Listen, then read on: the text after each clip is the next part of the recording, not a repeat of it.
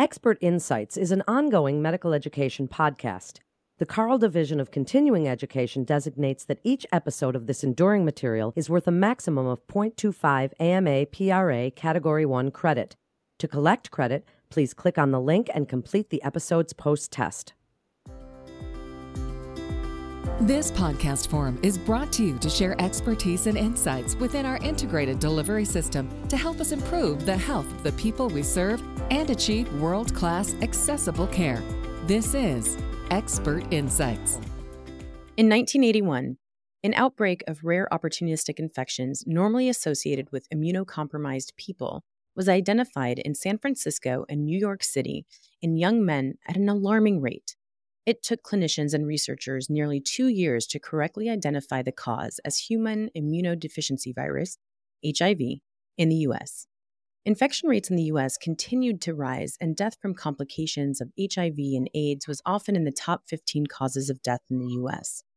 The CDC estimates that since 2013, the diagnosis rate for both HIV and AIDS in all 50 states has significantly decreased.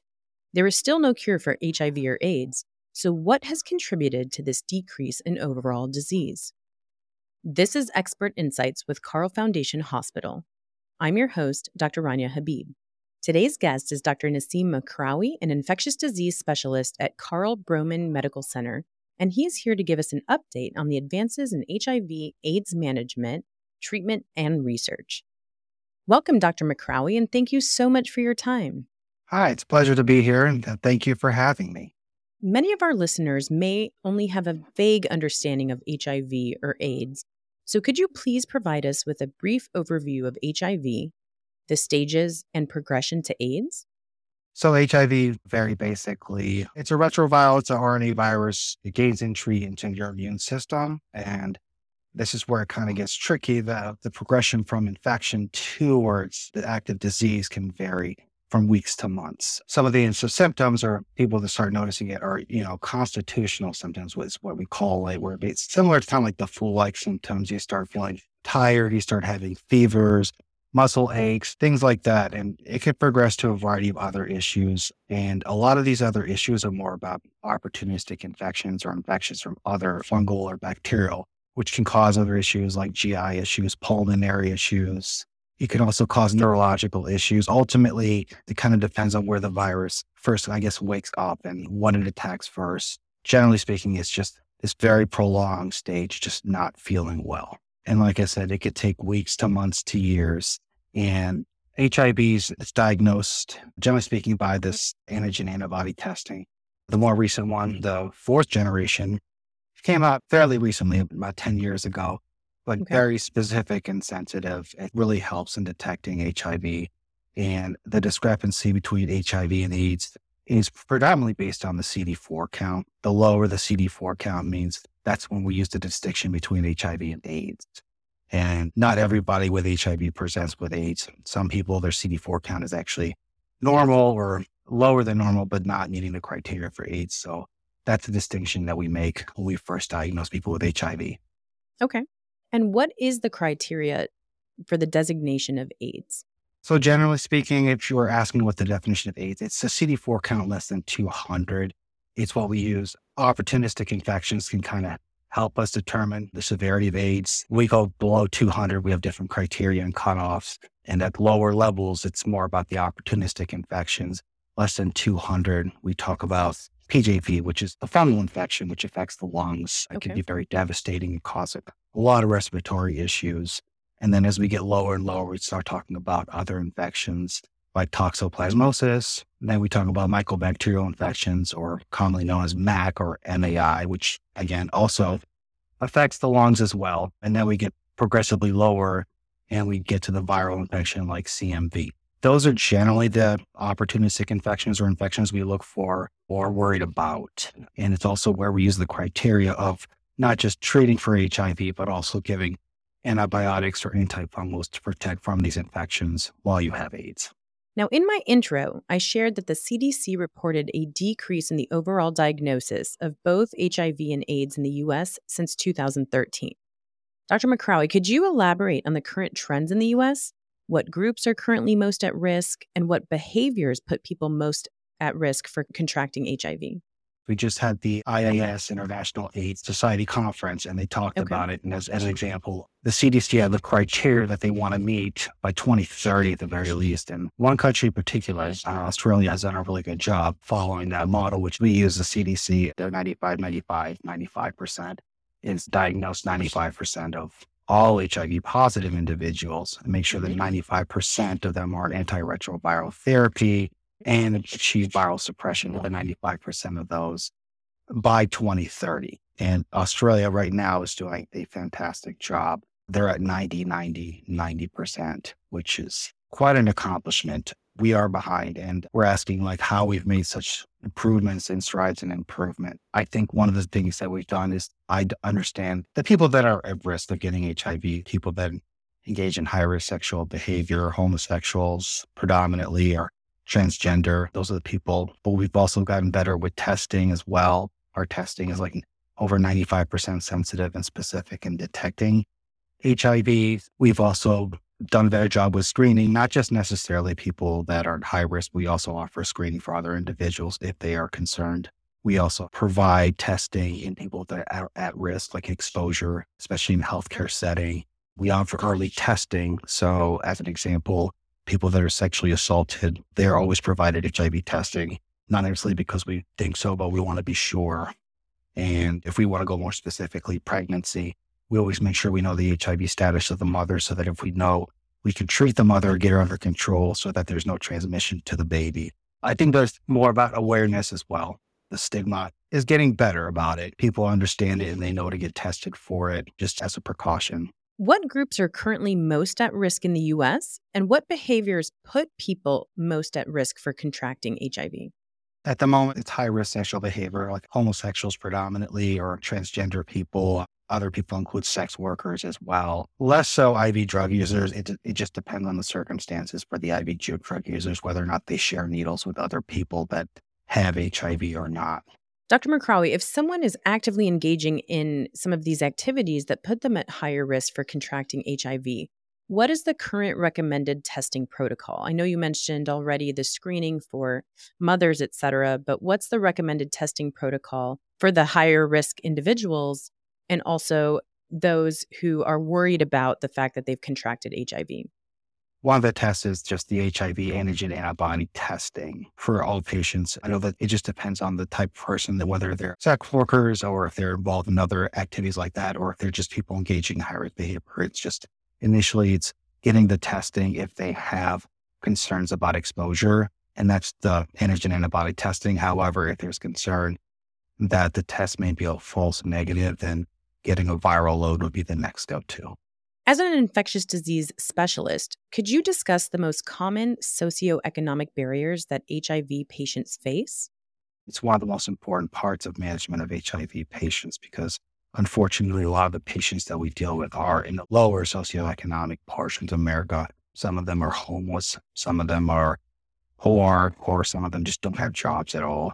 And it's a really important part and something that I really try to help with is because the reality is if people are homeless, they don't have jobs or they have other social circumstances that focus on, they're less likely to be compliant with their medications. So it's a huge thing that we're dealing with, not just myself, but the society in general, is to try and take care of those, find them some sort of financial support, find them housing, anything like that. And it is a drastic difference. Like if you help them with that, their compliance generally gets alarmingly better and it makes you feel so much better. And then you get the viral load under control. Their CD4 count goes up. And so it makes them feel better. In 2012, pre exposure prophylaxis, PrEP, was approved by the FDA. What is PrEP and why was this considered to be such a milestone?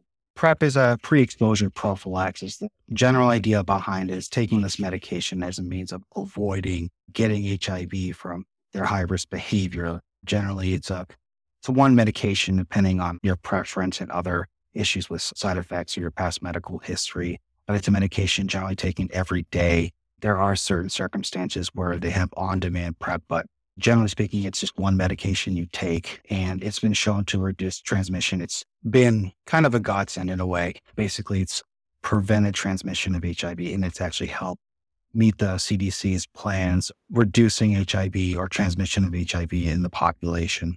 Part of it involves being seen in the clinic taking the medication, but of course, it requires testing every month with the provider. Mm-hmm. And it also requires explaining to the patients that taking PrEP only protects from HIV, but it does not protect from other STIs. And it is not a guarantee that you won't mm-hmm. get HIV, but it is a really good medication in helping reducing the risk of obtaining it. That's fantastic. Now, for those who are not taking PrEP and are already diagnosed with HIV, Dr. Makrawi, could you discuss the advances in HIV and AIDS treatments that have contributed to the fact that HIV patients are now living long, healthy lives with low virus loads? So, if we go back to the 1980s, where we really didn't have any treatments, and it was a very difficult crisis my mentor who taught me HIV, you know, who worked with me in fellowship, he dealt with HIV in the early stages, not the 80s, but he got to witness not just that, but also initially the pill burden and the side effects associated with these medications. I see some of these patients and they talk about it like you take so many pills that you can't eat because of how many pills you're taking, or there were so many side effects that you would have to stop one medication or you didn't know which medication was causing it. So it was very difficult and stressful. So you fast forward to now, you have one pill, ideally, you take every day, and the side effects are so minimal, so low. People love it. You talk to patients in their 50s or 60s, and they'll tell you that relative to when they're diagnosed in the early 2000s, this is way better. The side effects are lower. They're easier to manage. The missing doses is a rare phenomenon for these people. And now we're progressing now to injectables, where we're going to monthly injectables with um, Cabenuva and then it makes things better. It makes it easier to manage. But I think the most important part is how effective these medications are, specifically with the introduction of integrase inhibitors. That was a landmark discovery. And adding this medication alone has really helped. It really is, as you talk about, being so virally suppressed so quickly and helping maintain that suppression. No, that's fantastic. And thank you for sharing those advances. What are some promising updates and research for HIV and AIDS that we should expect, Dr. Makrawi? I mean, now we're trying to make strides into not just finding new treatments, because at the moment, the treatments we have now work really well. We are making strides towards making injectables, which we already have Cabenuva, and we have Apretude for PrEP as well. But now it's more towards vaccinations. I think that's the next hurdle that we're trying to accomplish. And we have trials and unfortunately we haven't been able to find promise so far. And that's like one of the things. Treatments, it's just, it is more about trying to find long acting medications that make it easier for patients. So it's not once a daily pills, but just injectables you get. So it reduces the chances of non compliance with the patient. Also, we're focusing now on pregnancy. One of the things that's really promising is Biktarvy is being shown to be safe and efficacious in pregnant women, which is a huge improvement because we're going from two pills to one, which makes things easier for our pregnant population. But mostly the research now, it's actually, like you said, socioeconomic. It's how do we help them? What are the management strategies? How can we improve on that? What do we need to do to help them to prevent their noncompliance or issues at risks of getting further or worsening infections and mm-hmm. resistance?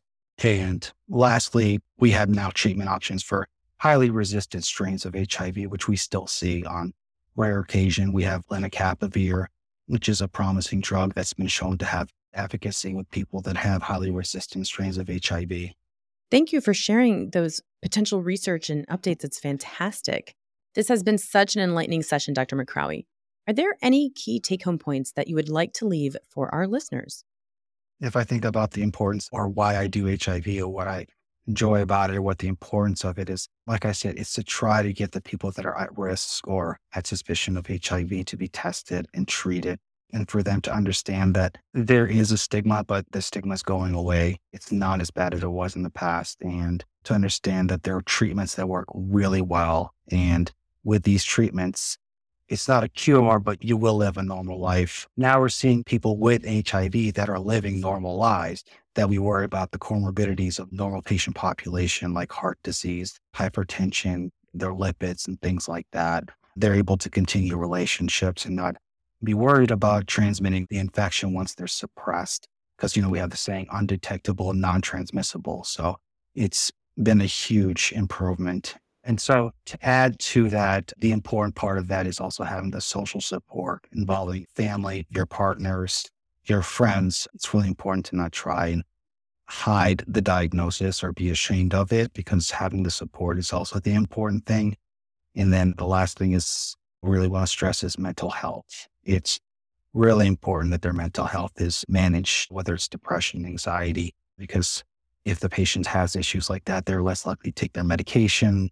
And if it becomes a huge issue or problem, when we can offer them treatment to help with that. So it gets them through and makes them take their medications. Thank you so much, Dr. Naseem Akrawi. This was such an enlightening session. Oh, thank you for having me. It was a great pleasure and honor. For more information and to get connected with one of our providers, please visit carle.org. Or for a listing of Carle providers and to view Carle sponsored educational activities, head on over to our website at carleconnect.com. I'm your host, Dr. Rania Habib, wishing you well. That wraps up this episode of Expert Insights with the Carle Foundation Hospital.